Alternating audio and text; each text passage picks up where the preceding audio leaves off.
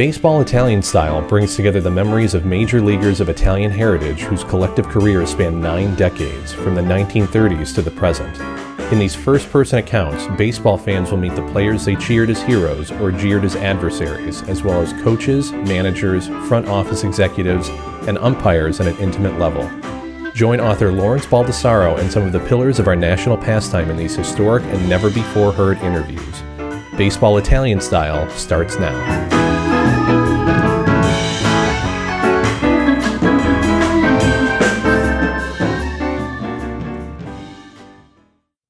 Joey Votto, April 24, 2017.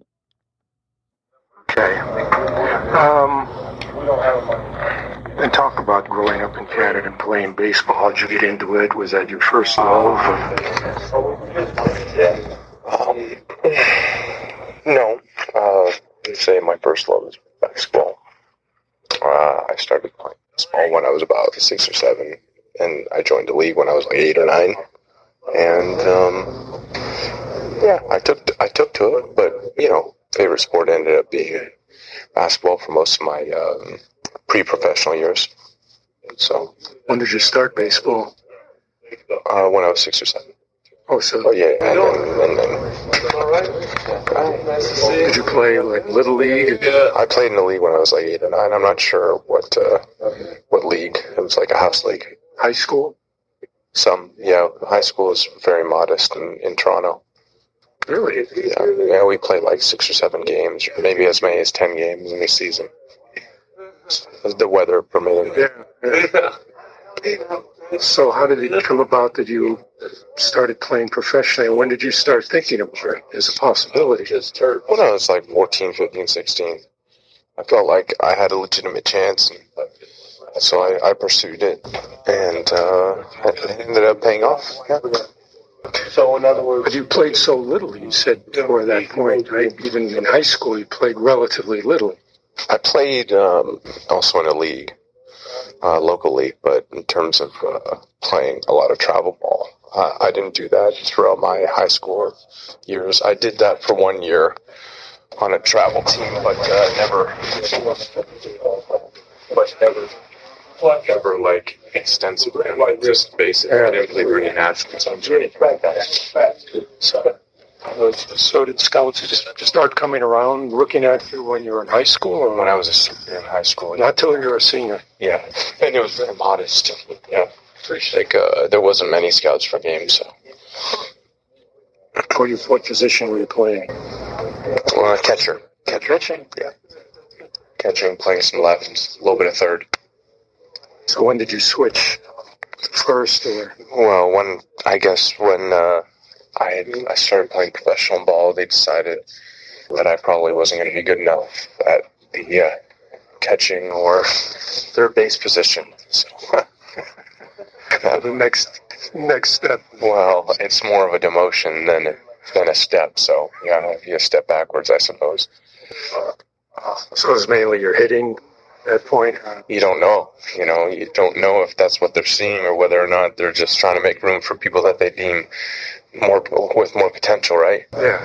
So So mean, it ended up working out well. It took me a long time to learn the position and get better at uh, playing first. So I mean, your you know your record speaks for itself. You're an MVP. You've had great success, but can you talk about any struggles you might have had along the way, or did you ever doubt that you would make it in the majors? I don't think I doubted that I would make it to the majors. I, I I don't know if there was a time where I ever had legitimate doubt.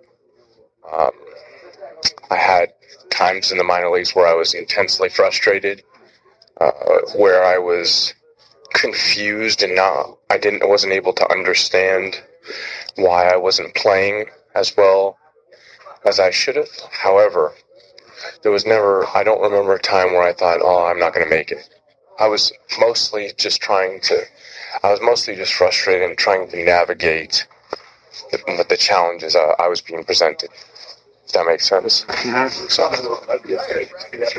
It's got to be hard to come out of Canada with the relatively little experience you had and really think that I can play big league baseball. I mean, you don't have a lot of role models behind you, in effect. Right. Um, you know, again, the the the the environment was relatively modest compared to you know, Latin American countries and the American baseball, uh, and so were so were the people that uh, you know, so were the people that um, that took care of, or excuse me, that led led the way. There's a few very good players, but for the most part, uh, in my neighborhood, certainly there wasn't a lot of examples of players that uh, ended up being really good major league players. So there's a few, but not not not too many. They were on the other part of the, the country. Did the uh, say even the scout that signed you? Did they tell you what they saw in you that made them think you could make it? I think just left-handed swing, and uh, I could catch. I could throw the ball. Uh, I can't. I, I don't know. They it happens so quickly, right? You'd have to look up the scouting report. I think they have it online. No, it's not. But yeah. So where did, where did Ted Williams come into all this? I think when I was a younger player, I'd always had a a fascination with the greats, and I tried to understand what made them separate, what made them different, and what made them special, and how they hone their craft, and and so you know I, I had a, a pretty pretty intense interest in it. And, um, I ended up um, copying a lot of a lot of the characteristics I think that uh, I had read about in, in all the documentary documented books. And so yeah. Did you read his book on hitting, The Art of Hitting? Yeah, yeah. I used to carry it around, around for for years, um, and uh, even to this day, you know, there's a lot of value to it. Um, I have a good bit of it memorized, so you know, traveling with it is less less uh, less necessary. But um, yeah, no, I, I, I remember a good bit of it. So Correct me if I'm wrong, but weren't you at times criticized for being too much like Ted, too selective, and not swinging at pitches just off the plate? yeah, but that's you know, having a conversation about people's opinions is not is not something I get terribly excited about. You know, I, I then it feels like I'd be chasing my tail. So you know, there's going to be um, people that are for or against uh, just about everybody. There's examples of that all throughout sport and throughout you know the world. So, yeah, no, there's always going to be an opinion on on on most players. I think the higher you go up, the more loud the you know the the the the, op, the opposition can be. But I mean, Ted's explanation was if I start swinging at pitches a little bit off the plate, and I might start swinging it two inches off the plate. In other words, that was his whole thing: get a good pitch to hit. Him. Yeah, I don't think I don't. I find I find that um, if you do it long enough and you train yourself long enough, that it's it's almost like uh, I don't want to say impossible because um, it's not impossible, but it's it's it becomes a very uncomfortable, very out of the ordinary feeling of of expand expanding uh, your your strengths. So you know, it's a it's an it's a fish out of water sort of thing, and um, I just couldn't imagine a, a guy like him behaving like that because it didn't fit within his style of play. It'd be like him hitting right-handed. It didn't really make sense, you know. So you play to your strengths. Uh, yeah, but like you create a habit over over the years and decades that you play, and uh, eventually the ha- habit becomes, I think, ingrained and instinctual, and, and you can't do anything about uh, uh you can't do anything about it except for uh, just, just be yourself. What do you think was the most important lesson you learned from reading his book or knowing about him? He was saying you should always pay for. I like to hear when he failed. I like to hear when he struggled and why he struggled and how he overcame it. And I think that was probably the most inspiring thing for me because uh, he was clearly an all-time great. Maybe maybe in the conversation for best best player, best hitter of all time. However, he did he wasn't without his own struggles. I admired that a lot, and I learned from that. And I think uh, that gives just about anybody that struggles uh, hope. You know, greatest of all time can. He was a perfectionist. Sure, but he was. I mean, he was highly gifted, right? There's no doubt about that. Strength, power, quickness. He had to have had just about everything, but I think that, uh, yeah, he must have had pretty, pretty good practice habits uh, developed by that natural, like perfectionist instinct or you know, uh, personality. So, yeah. He thought that nobody had ever worked harder than he does. That's that's kind of a subjective sort of thing, but I think he would have been great no matter what. I can't. I certainly can't speak for him. So, so lots of guys work hard. Yeah, that's yeah. true. They're not all Ted Williams, right? No, they're not all. So the, the common variable is he's Ted, you know. So he would talk about which pitchers were the hardest for him to hit. Yeah. That happen with certain Yeah. Yeah. It's, uh, I, am not to, I don't want to elaborate too much on it, but, but, um, um, you know, there's a, I, I can almost guarantee, I, I, reading his book, he had described facing some of the greats, the Fellers, the, you know, the, the, the all-time great pitchers, and he said he had some success, and that makes sense to me because oftentimes the pitchers with the reputation for being the all-time greats, you, everybody thinks that they would fall in line with, you know, the, the, a great hitter would still fall in line with the general population, not be able to, not be able to get his and but that's not entirely how I find it works. It's it's about matchups, and sometimes there's some guys that are a little less. Uh, a, a, little less, a little less known, and they've got a very quirky style. And oftentimes, I find those guys to be a bit more challenging than, you know, say the elite pitchers in the game. So, you think hitters uh, tend to raise their own game a little bit when you know you're facing? I think there's a there's a wide spectrum on that one. You know, I think that um, sometimes, and I think that sometimes there's shrinking. You know, I think there can be some shrinking sometimes. So it all depends on. It depends. I, I don't know. I, I'd like to think all hitters raise their level. So, yeah, speaking from a hitter's perspective, I'd like to see that. For you, what uh, what's the best thing about being a major league ball player? I really um, I enjoy the challenge. I think that that's the biggest appeal. You know, the, I love that it, it, the challenge. It always changes.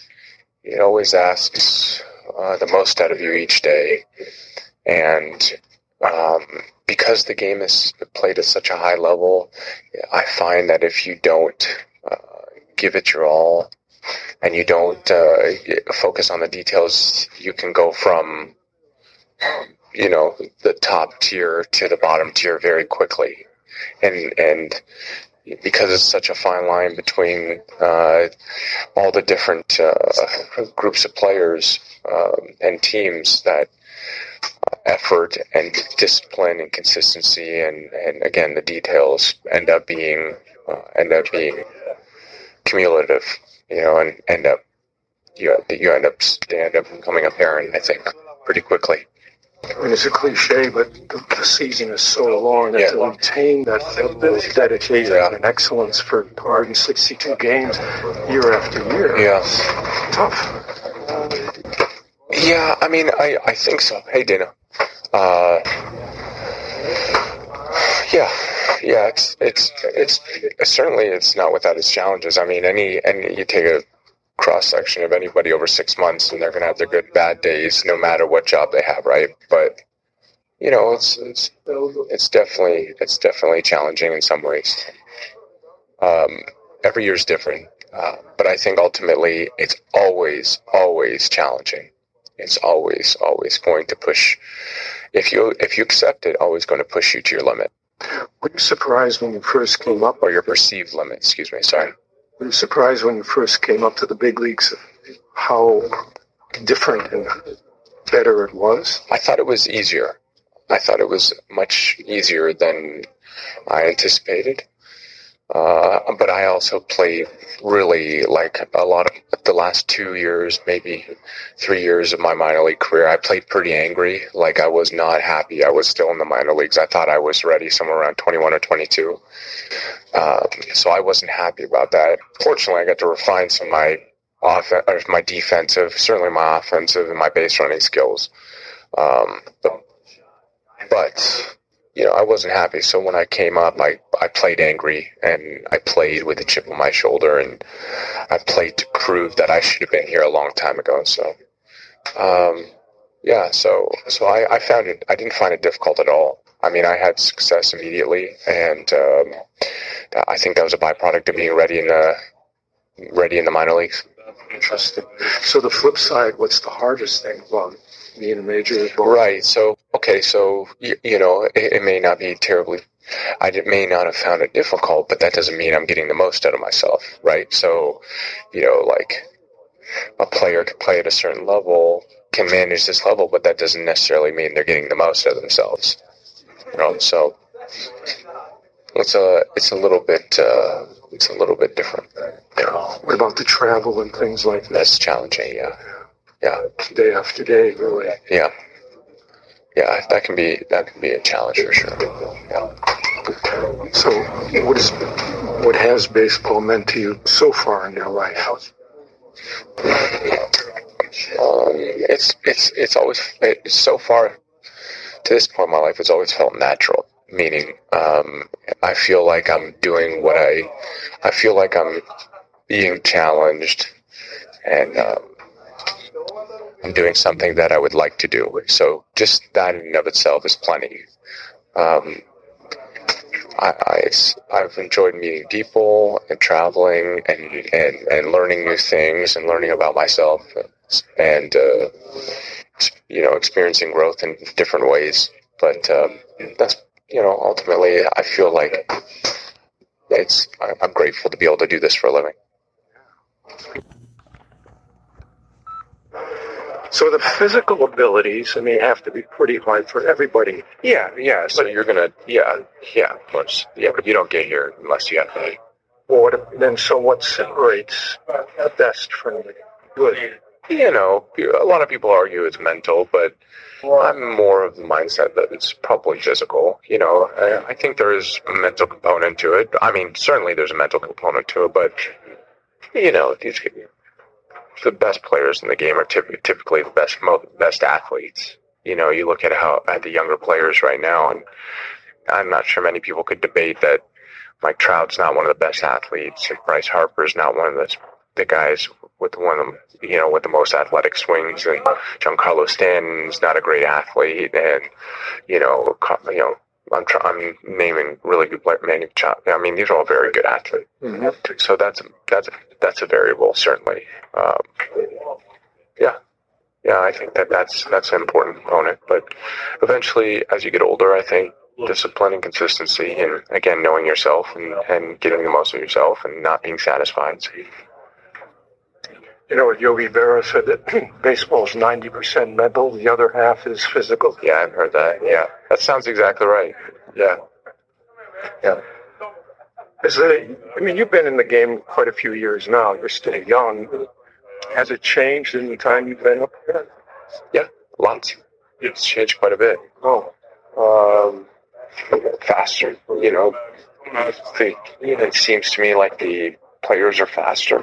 The outfielders are faster. The infielders are better, uh, smarter. Uh, things are done more efficiently. Uh, defenses are aligned more efficiently. Um, scouting reports are more efficient. Um, it's not just a conversation; it's backed up with data. And then um, younger. It's a younger league. When you say smarter, what do you mean? So infielders are outfielders are smarter. You can what? Uh, just just in, in conjunction with the data, just being able to make sense of uh, make sense of uh, people's trends and turn that into uh, turn that into uh, scouting reports and being able to counter you know your competition. Do you use a lot of uh, video stuff? Yeah, so yeah, yeah, yeah. You find the sweet spot. I think most players find a sweet spot for what's guy, what's helpful and what isn't helpful. You want to get rid of? Do more of that than you used to, or Probably less. Probably less or the same. You know, uh, I've got other. You know, there's there's yeah, there's there's certainly a lot of help. Uh, there's more charts and there's more data, and yeah, I don't think I do any more than anybody else. Yeah. there's more I want to ask you, but I don't want to keep you too long. if Okay. Um, Joey Votto, April 25th, 2017. yeah. You mentioned yesterday that when you were in the minors, you were kind of frustrated. You thought you should have been here. As you were coming through, were there any mentors that helped you get through that whole situation of developing the minors and getting ready to be here? Yeah, sure. Um, um, Leon Roberts, who uh, is our was our hitting coordinator, who now works for the Kansas City Royals, and Freddie Benavides, who's now the first base coach for us, and was formerly the minor league director as well as the uh, infield instructor.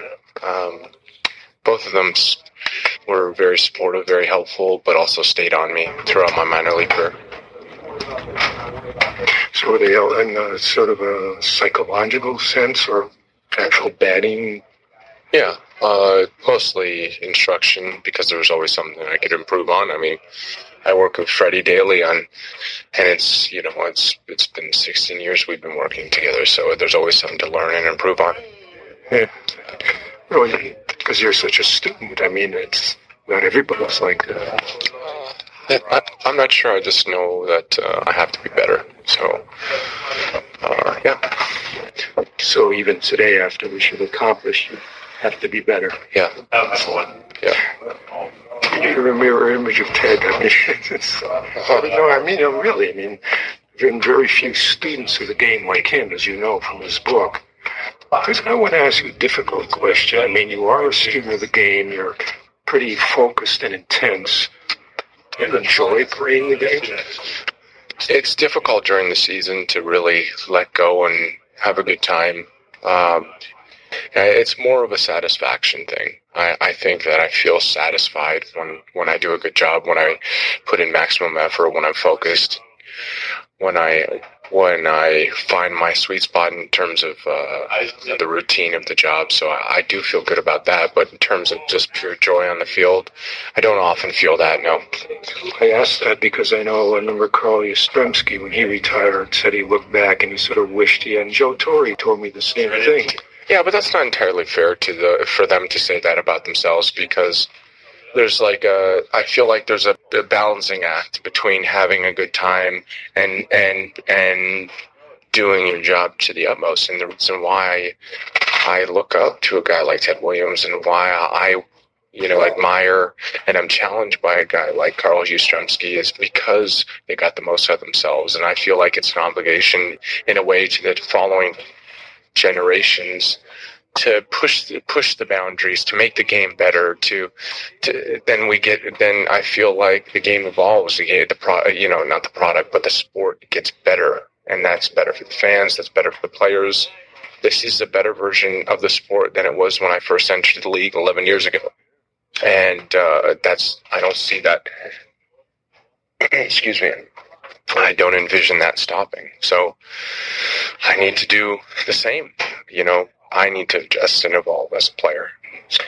So your enjoyment comes from that kind of success of uh, living up to your expectations. Mostly, yeah, mostly that, and like expectations change on a consistent basis. So one year, uh, expectations are uh, are matched, and the next the preceding year, um, there's a new set. You know, things change. Do you set specific goals for yourself in a given year? Yeah, uh, but they're mostly related around effort and playing. I, I uh, you know, a big goal of mine. It's very, very difficult to accomplish, but the players I admire the most are the ones that tended to achieve it. It's playing every day, playing uh, on a consistent basis through all the rigors of of a of a six month season. So that's something that stands out to me that I set as a goal for the season. And then if I you know, if I'm intense and consistent with my intensity in my work, then that's where the satisfaction comes in. Do you think, uh, speaking of intensity over a whole season, do you think anybody will hit 400 again? Yeah, sure. At some point. Yeah, yeah, I, I do think so. I think that, uh, you know, it'd be awfully short-sighted of me to think that something that's been done in the past will never happen again. I mean, no one would have thought that some you know a player would would hit over 61 home runs and someone hit 73. Um, so, yeah, I think that there's certainly a possibility that uh, that a player can hit 400. Hmm. Yeah, it's been a long time. Yeah, well, have to go out and do it then. now, Yes. You've been in the game 11 years now, and the numbers you've put up aren't comparable to some of the all-time greats. Mm-hmm. My impression is that you've been undervalued. What do you say to that? Um, um well, I, I, I, will say that um, whether too low or too high, um, a dangerous thing is to buy into buy into your own hype. You know, whether good or bad, whether people are saying you're not worth something or you're you're better than you know you're you're the next great thing. So um, I just try. I really try to disconnect from commentary, disconnect from perception, and focus on the essentials of, of my job. And I find that that has a tendency to yield the best results. So if you satisfy yourself, that's enough. Yeah, because I've got this. Uh, the tough part is, you know, I want to satisfy myself, but I also have to, you know, the dogs run better with a rabbit. They're, you know, that you know, when they chase the rabbit, right? So, you know, I always look at, you know, Mickey Mantle. I always look at his page. I always look at, uh, Ted's not a good guy to look at, but I look at Mickey. I look at um, Willie Mays I look at Hank Aaron. I look at their careers, and I look at their game logs. And same usual, I pay attention to guys that I have great admiration and and I feel are the are reaching. I would have to be reaching to get to their markers and uh, I use those guys as my rabbits. So, yeah, pretty fast rabbits. Oh yeah, keeping up pretty well. Uh, well, I, it, and it, it's good to be challenged. I think outside of your own set of side of your own standards. I think. The problem was.